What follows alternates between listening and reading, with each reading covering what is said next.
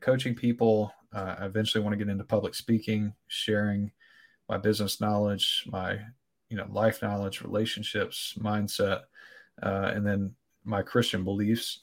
Um, you know, helping people get closer to God. If I can do that uh, every single day and and just get one percent better and help one extra person each day or week or month, uh, mm-hmm. then that that is what I want to leave behind.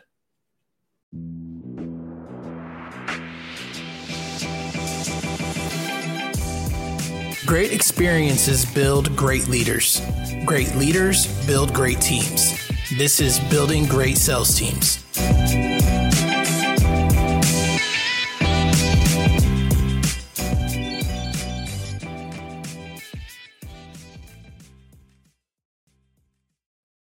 All right, guys, welcome back to Building Great Sales Teams. I got a good one for y'all today. I've got Quentin West on the podcast today. He specializes in Airbnb arbitrage, real estate investing, and finance. Quentin, welcome to the show. Thanks, Doug. I appreciate the intro. Yeah, absolutely, brother. So, you know, our show is called Building Great Sales Teams, but the beautiful thing about that is, is there's a lot of things that go into supporting sales teams, as well as, all right, when my guys start making money, what should they be investing in? What they, should they be doing? And can I provide them a source to get the education on that? So one of the things that we do internally or that we've done internally in the past a lot is we brought in experts and had them did an hour training. And in your case, it would be like Airbnb arbitrage, right? And gotcha. then uh, everybody would record, or we would record that training, and then and then include it in our development programs for our salespeople, so that they could invest personally themselves. You know what I'm saying? So it's like the 2.0 and the 3.0 of developing them as a salesperson and giving them kind of that investing outlet. So I wanted to kind of walk through some of those things with you today. So you also have a Facebook group that's pretty popular, right? Yes. Yeah. One more door is what it's called. Awesome. Go over every everything from Airbnb to multifamily investing and anything in between. Fantastic. Uh, do you know what one more door means in my business? No, what does it mean? So it's a, I, I guess it's a, a motivational conversation, you know? So you're out in the field and in, in this case, it's door to door. So, you know, I spent 13 years in door to the door to door industry. And, um, you know, we had campaigns for AT&T, for DirecTV, Verizon, B2B, telemarketing, you know, all that stuff, but mainly door to door. And so, uh, what we would tell our guys is whenever they're getting down on themselves, they hadn't had a sale yet that day, you know, they were in, you know, 100 degree weather or whatever the case is. Especially when we were in cable, we would always tell them, "Hey, there's a hundred dollar bill behind the next door. You just got to go knock on it." You know, so the the yeah. mantra was always one more door. You know, whenever yeah. you were feeling down or whatever the case is, just in your head, you know, people say one more step, one foot in front yeah. of the other. Kind of focus on the micro wins. All right, I got to knock on one more door. Yeah. You know, Absolutely. and so when I when I saw your Facebook group, I was like, that's perfect. Got to get this guy on the podcast because he's obviously in the same frame of mind. So tell me what one more door means in your business. Yeah. So uh, for me, it kind of started from Ed Mylett. Uh, I listened to him give us uh, give a speech about uh, going the extra mile, taking one more step, doing one more rep in the gym, doing one more cold call, mm-hmm. and uh, that started with me in real estate sales. You know, kind kind of related to what you're talking about. Um, I would do a lot of door knocking. I would do a lot of cold calling, and it was always, you know, doing one more. And uh, you know, a lot of times it was just that extra step that I took that got me the results. Um, and I've got a, you can't see it, but I've got a plaque right here, and it uh, is our next goal, which is 10 million a year. And uh, at the bottom, it has just one more, uh, which is a motto I like to live by of going the extra mile. And uh, for the, concept going into our group, it's, you know, getting one one more door. Uh, it's kind of touches into the base of real estate being an addiction and and it adding so much to your life and what that one more door can do for your life. Um, and also having the mindset of you know going the extra mile and and uh, pushing yourself for more. So that's where I got uh, that concept from. I love it. Um, so Ed Mylett just came out with that book, right? The Power of One More. Yeah. Yeah. Yeah. I've got it. I guess I have it at the house. I was looking around. I was like, I know I have that book, but yeah, it's uh it's at the house right now. I got you. I, I, read like six books at one time and then another two on Audible. So it's like I never. Yeah. It takes me like six months to finish a book. I'm the same way. I just I skim through. I look at the, uh, you know, the chapters, figure out which one I want to read first, and then mm-hmm. that'll that'll tell me if I want to continue and finish the book or not. Yeah. Uh, but I, I'm I'm definitely the same way. No, I love uh, Ed Mylett. I saw him for the first time at uh, MDM last year. Were you able yep. to go? I was there. Yeah. yeah, it was my favorite speech of, of the whole event. I loved it. You know, I, I, I really did like his speech, but man, I got to go with my man Eric Eric Thomas. Eric Thomas, yeah, yeah. the hip hop preacher. Yeah. Like that dude. I like Eric too. My soul, you know what I mean? Yeah. whenever I was running, whenever I was running uh, my marathon, I was uh, listening to his book. Okay. I finished with David Goggins before my Apple Watch died, and then I had nothing. I gotcha. Yeah, I uh, I uh, definitely want to run a marathon. I've ran a half marathon with a Spartan race, um, which is not so much all running. It's uh, more physical challenges. I don't know if you've ever. I can't imagine. Yeah, I've seen. Like I've seen. Well, I haven't done it, but I've you know seen the Spartan races, Tough Mudder, like all those different ones. Yeah, it's a ton of fun. It is absolutely a ton of fun. Uh, I mean, even if you just want to start with, you know, the the smallest one, I think is a 5K.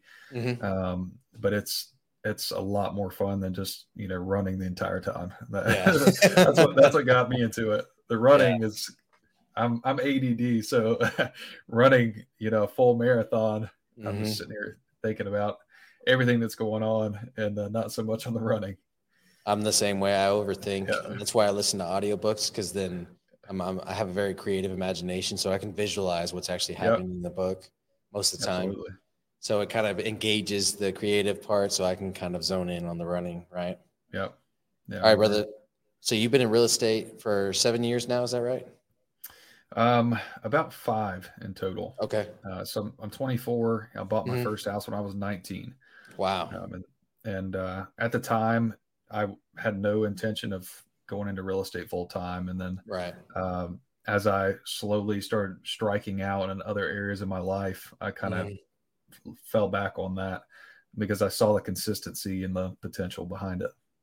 Absolutely. So, so once you bought your first house, what was the evolution after that? Was it more just being a realtor, or were you already starting to invest? Did you you know, kind of rent out some rooms in that house in college. You went to Virginia Tech, right?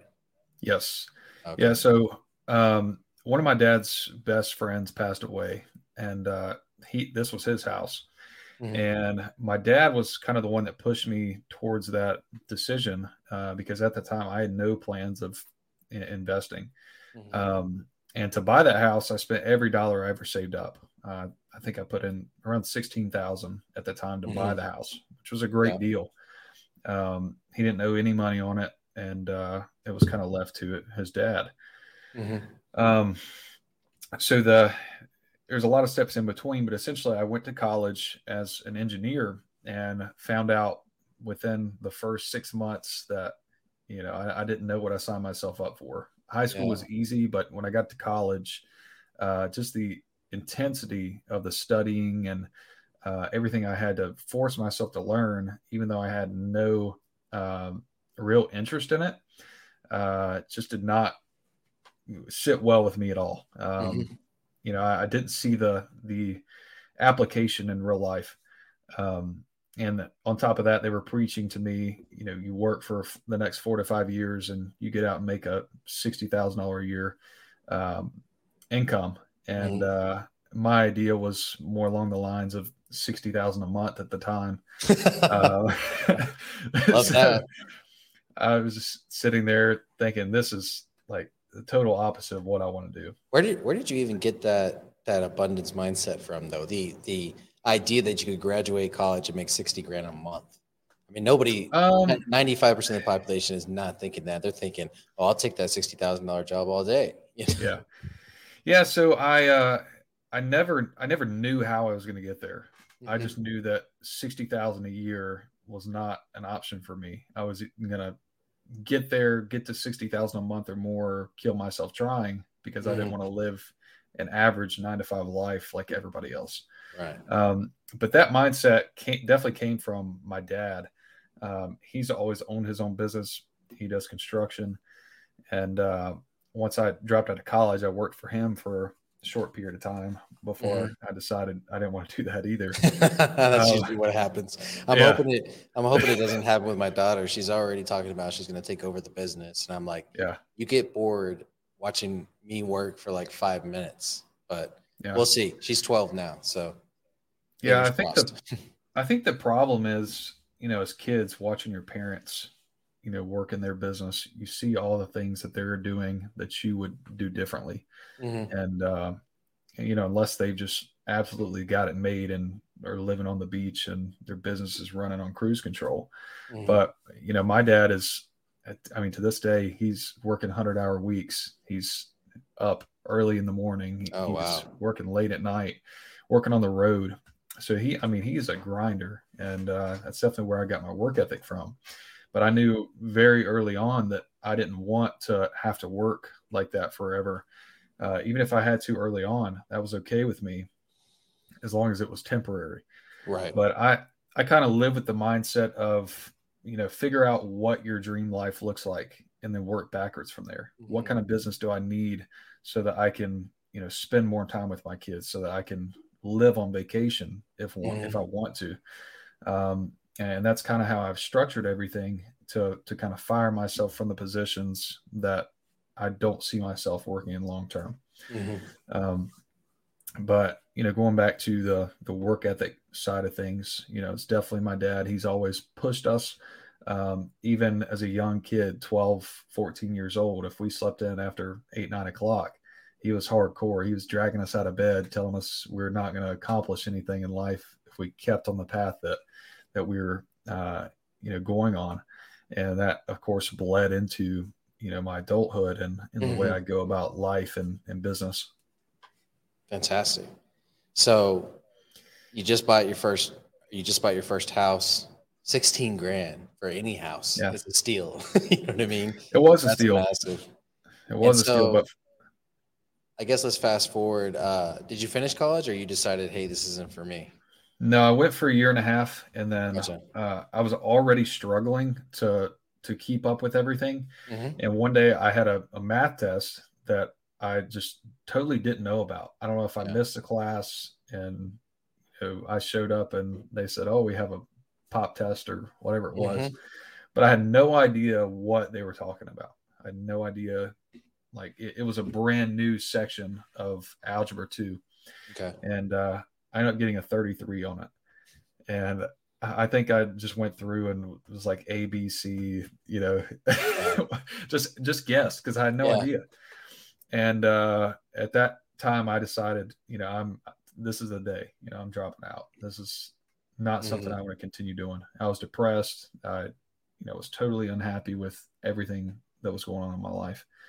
Um, so of course, my parents were disappointed in me. I moved back. Uh, worked for my dad for about a year, year and a half, mm-hmm. um, and had a couple close calls on the job site where oh, guys were just being stupid with heavy equipment, and I was, you know, inches from getting very hurt or killed. Um, I swung a, a, crane into a power line. Uh, I don't know if you've ever seen a video of what happens if you leave them on the power line, but the entire crane will catch on fire and explode. Oh wow! So luckily, I got it off, but I could feel like all the electricity going through me. Oh. And uh, yeah, yeah, it was scary event. Um, but you know, after all that stuff happened, mm-hmm. I was like, you know, I got to get into real estate. Yeah. And that was when I decided, you know, the best way to do this, you know, I know I can't just start buying houses and become a millionaire and quit right. my job, but I can, I can jump in as a real estate agent Mm-hmm. I can learn learn everything from the back end, work with other investors, learn from them, um, and then make money while doing it. Mm-hmm. And then I can once I start investing more and uh, create more of more income from my real estate, then I can quit my job as an agent. And that took me about two years. I worked as a full time agent. Mm-hmm. Um, I was door knocking. I was sending out um, uh, direct email. Um, so is this just cold, on cold Um, a little bit of everything. Honestly, Okay. I didn't know exactly what I was doing. I was just doing it all, Just spraying and praying. spraying and praying. If it Yeah. if it worked out, I did it for you know a couple more weeks, and Uh, you know then I jump to the next thing. Uh, if I could go back, I would I would know better what to do, but it was working for me. But it was a very hot market, so you didn't really have to know uh, what you're doing as much as long as you were willing to put in the hustle. You could Mhm. close properties. So I made six figures the first year, and I dumped every penny, every penny and more uh, into real estate. I bought Mhm. a couple houses. Um, the the second house I bought, I bought for myself to live in. Um, I ended up putting like fifteen hundred dollars down after I got my commission and a seller concession, and I used a FHA loan. Nice. Um, and then I, I fixed that house up. It was a foreclosure, so I built in like thirty three thousand dollars in equity by the time it was done. I took out a he HELOC. I bought two more houses, um, and then that's when I learned about Airbnb. Mhm. Uh, and I, I started Airbnb in that first house. I moved back in with my parents because I, I wasn't making a ton of money at the time, and Right. uh, things were things weren't going the best for me. And uh, Airbnb just took off. You know, I, I started making fifteen hundred a month on the first house. Then I opened up the second one. I was making a thousand to fifteen hundred profit on the second one. All right. So you always see all these numbers thrown around, and I never know is is that the gross or are you talking net? I'm talking net. Yeah. Okay, so so, you were making fifteen hundred on one house Yep. for Airbnb. That's fantastic.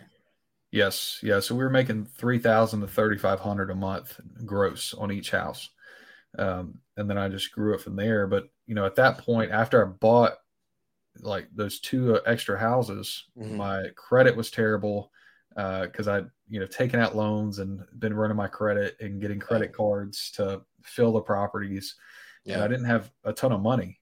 You know, I So now had to over save up money again. Absolutely, absolutely. Uh, even though I was making good money, you know, my debt and me being a beginner uh, real estate agent didn't help at all.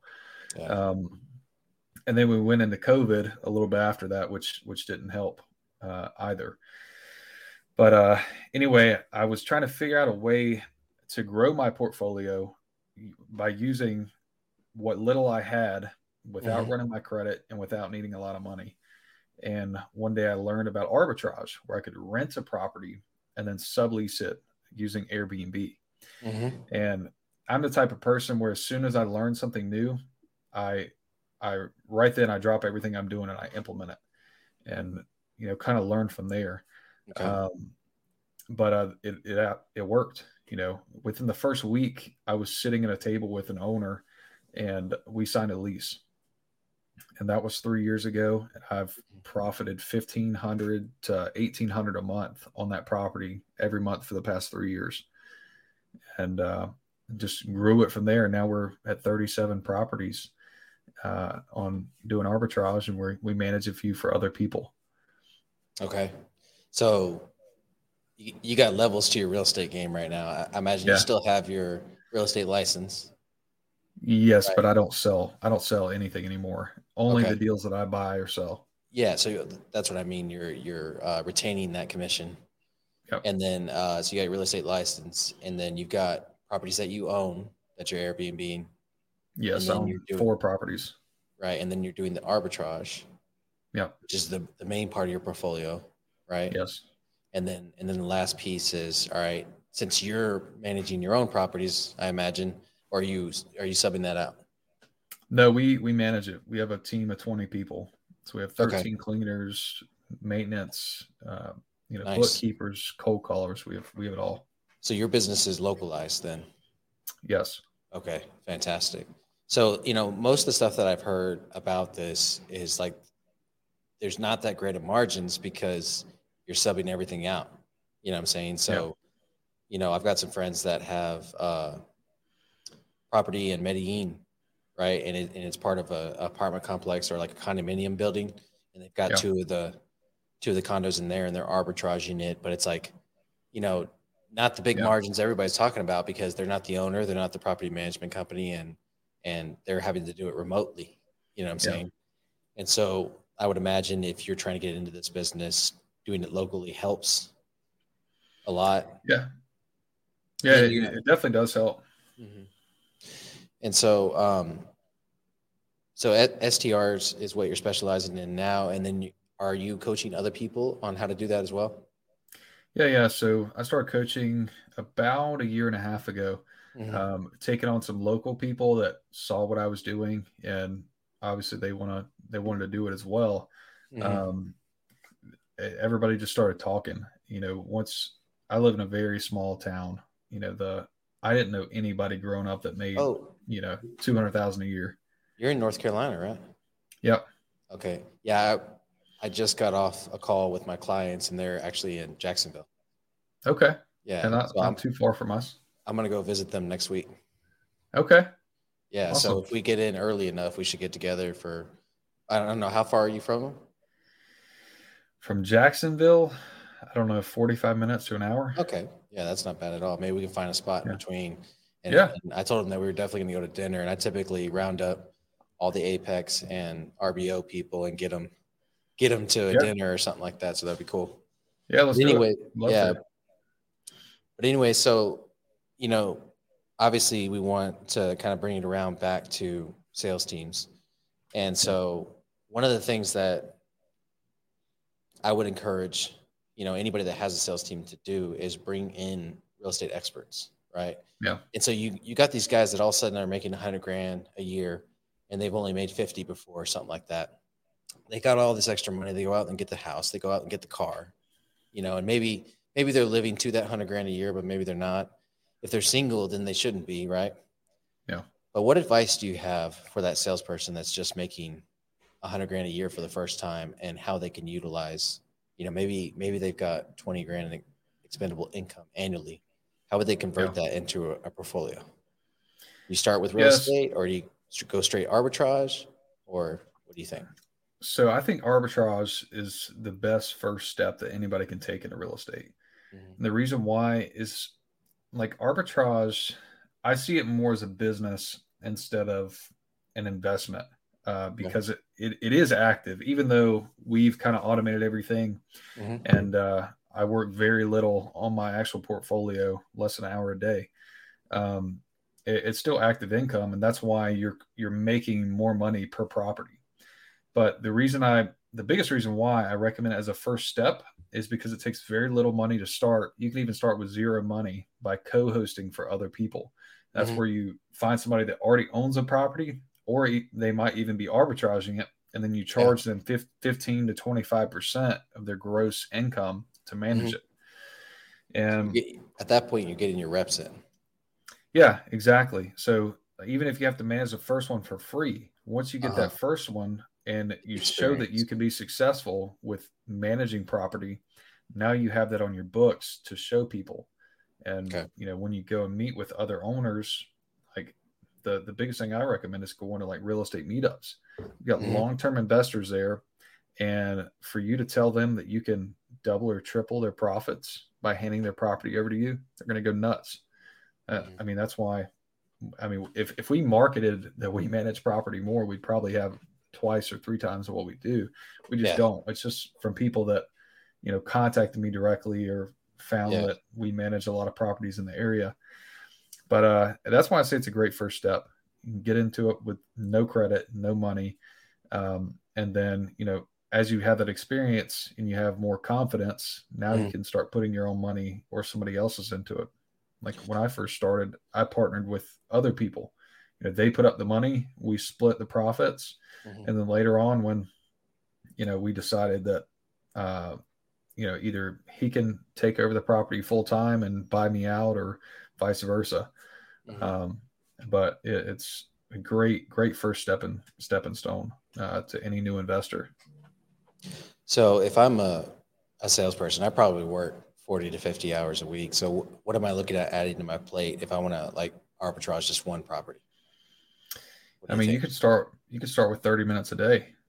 Mm-hmm. I mean, mm-hmm. it's it's if you actually knew the the little amount of work it involved, it would drive you crazy because that's it's, it's, no work really. Yeah. I mean, uh, like uh, now we have like I start when I first started, I was cold calling two hours a day, mm-hmm. but then I found out that I didn't have to do that. I could save my searches with my criteria on Zillow and then just copy and paste um, every single day my script to the save searches, which takes less than 30 minutes. So that's exactly what I started doing and teaching other people to do. Mm-hmm. And, you know, it, it, takes very little time. And that's part of your uh, coaching process is teaching that tactical way to get those properties in which you get arbitrage.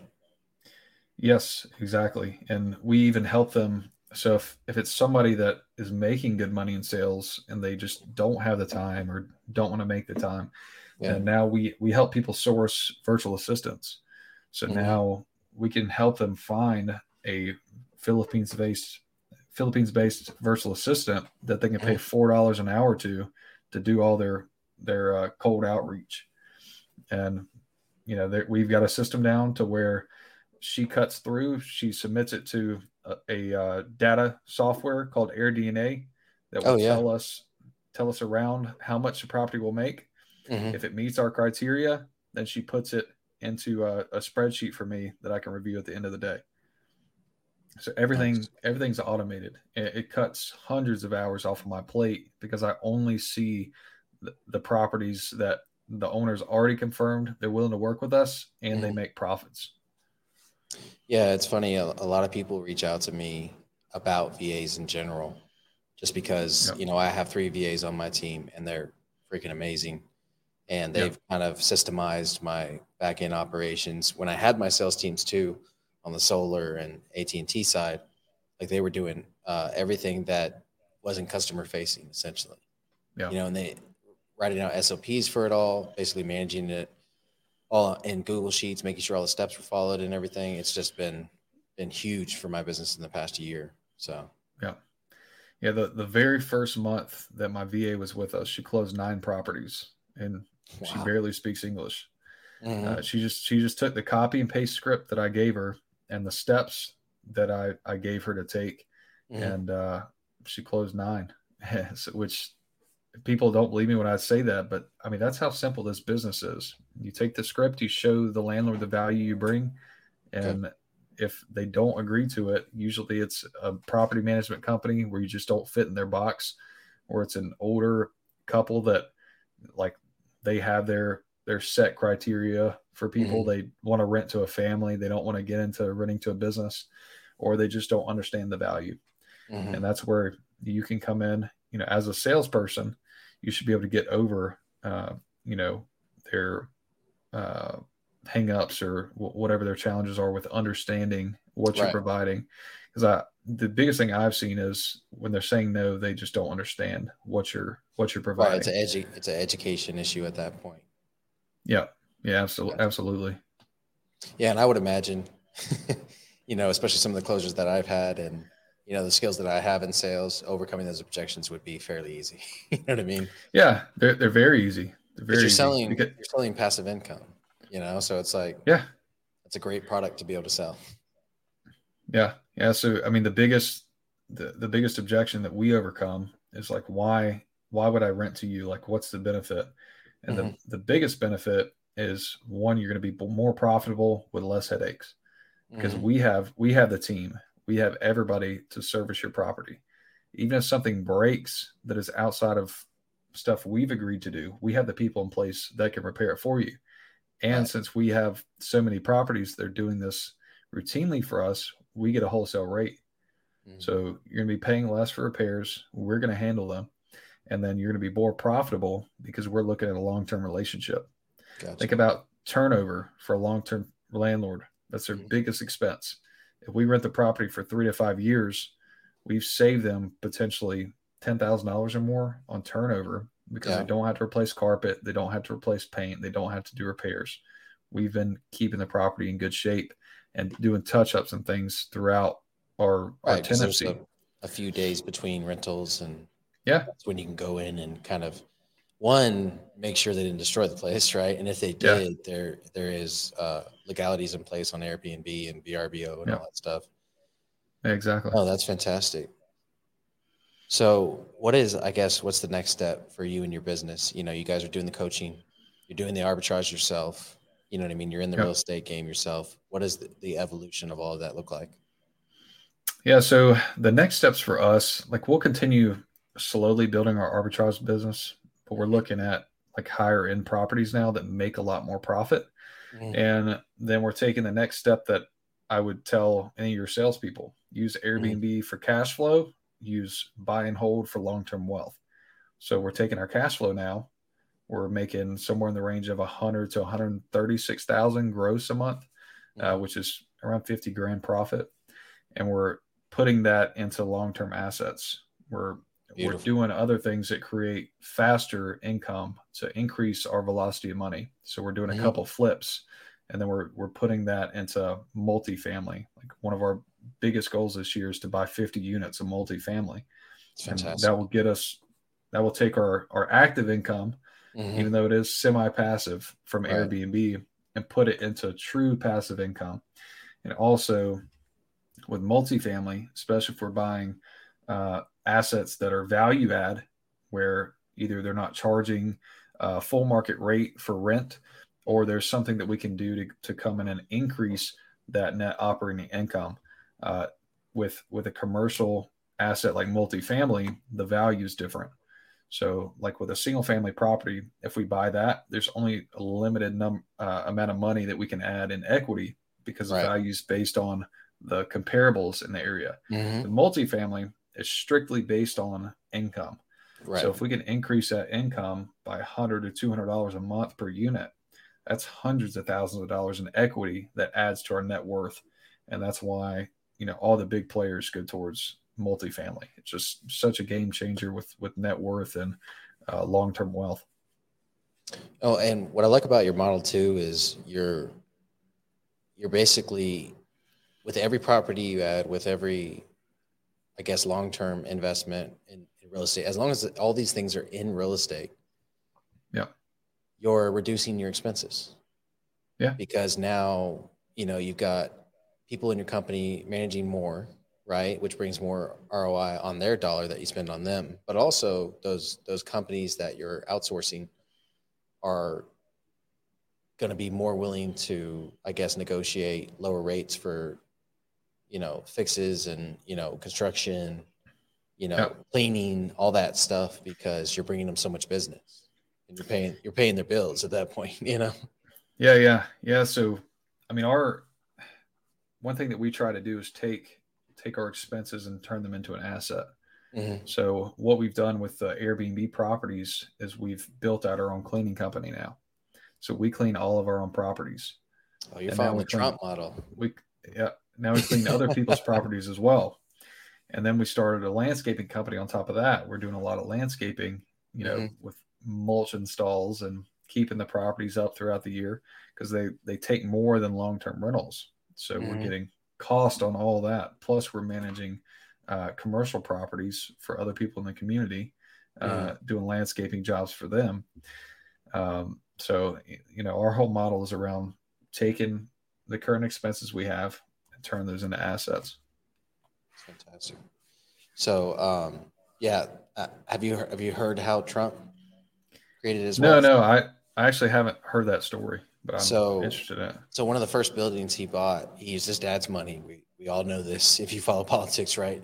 But one of the Yeah. first buildings he bought, he realized, hey, I'm spending all this money on a dry cleaning company. I'm spending all this money on a cleaning company, on a maintenance company, on a car rental company, um, on a uh, concierge services. You know, he Yeah. probably had about 15 different companies that he was outsourcing these services. And so what he did was he just eventually brought them in house, right? Yeah. And created 15 companies that all worked in that building on the tenants in that building and on the building itself. And then all he would do is pass expenses back and forth. You know what I'm Yeah. saying?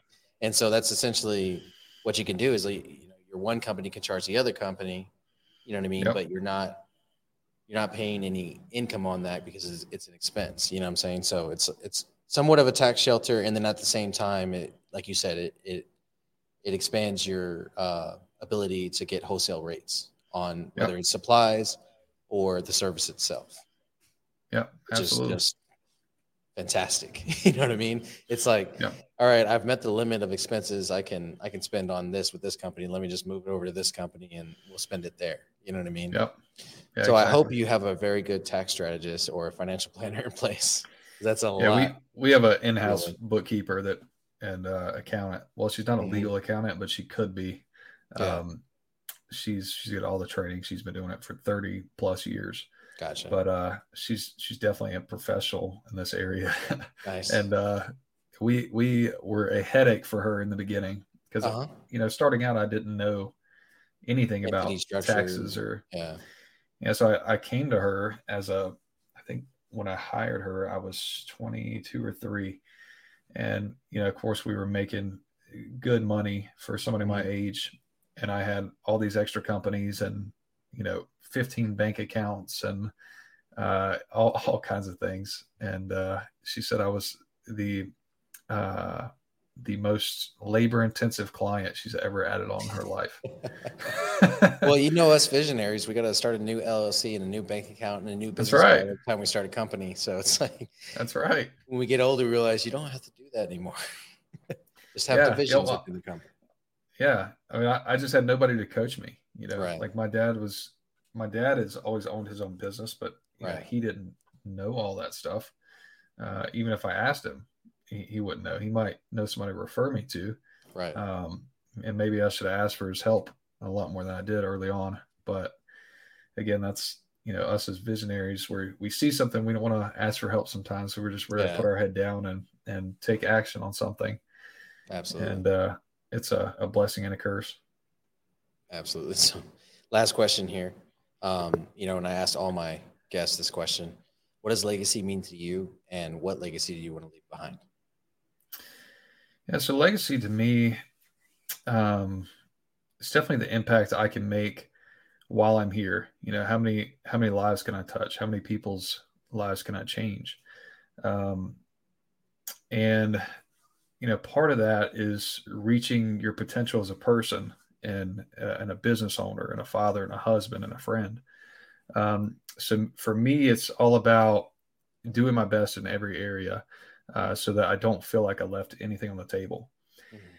And the legacy that I'd like to leave, you know, is one um,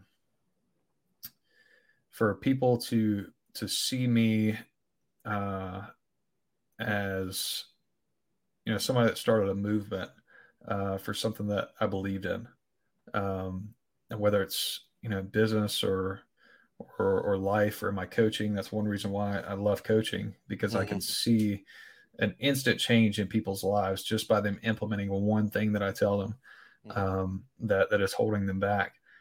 So you know if I can if I can do that um, in the form of you know coaching people, uh, I eventually want to get into public speaking, sharing my business knowledge, my you know life knowledge, relationships, mindset, uh, and then my Christian beliefs, um, you know, helping people get closer to God. If I can do that uh, every single day and, and just get 1% better and help one extra person each day or week or month, uh, mm-hmm. then that, that is what I want to leave behind. Oh, I love it.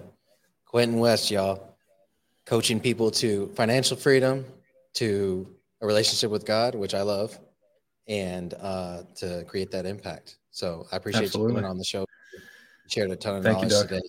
Probably knowledge that you'd only get if you hire Quentin as your coach. And if they do want to do that, um, yeah. where can they reach you at? Yeah, they can reach me directly on Instagram or Facebook. Uh, my Instagram is Q Deals Homes, uh, exactly how it sounds, and then Quentin West on Facebook. Awesome. I appreciate that info. We'll get it in the show notes. That way they can just scroll down, click on the link, and go right to your Perfect. Your, your page is there. Again, thank you for coming on the show, brother. Brought a lot of value. Thank today. you, Doug. Thank you, Doug. Appreciate All you. Right. Let's get building. All right.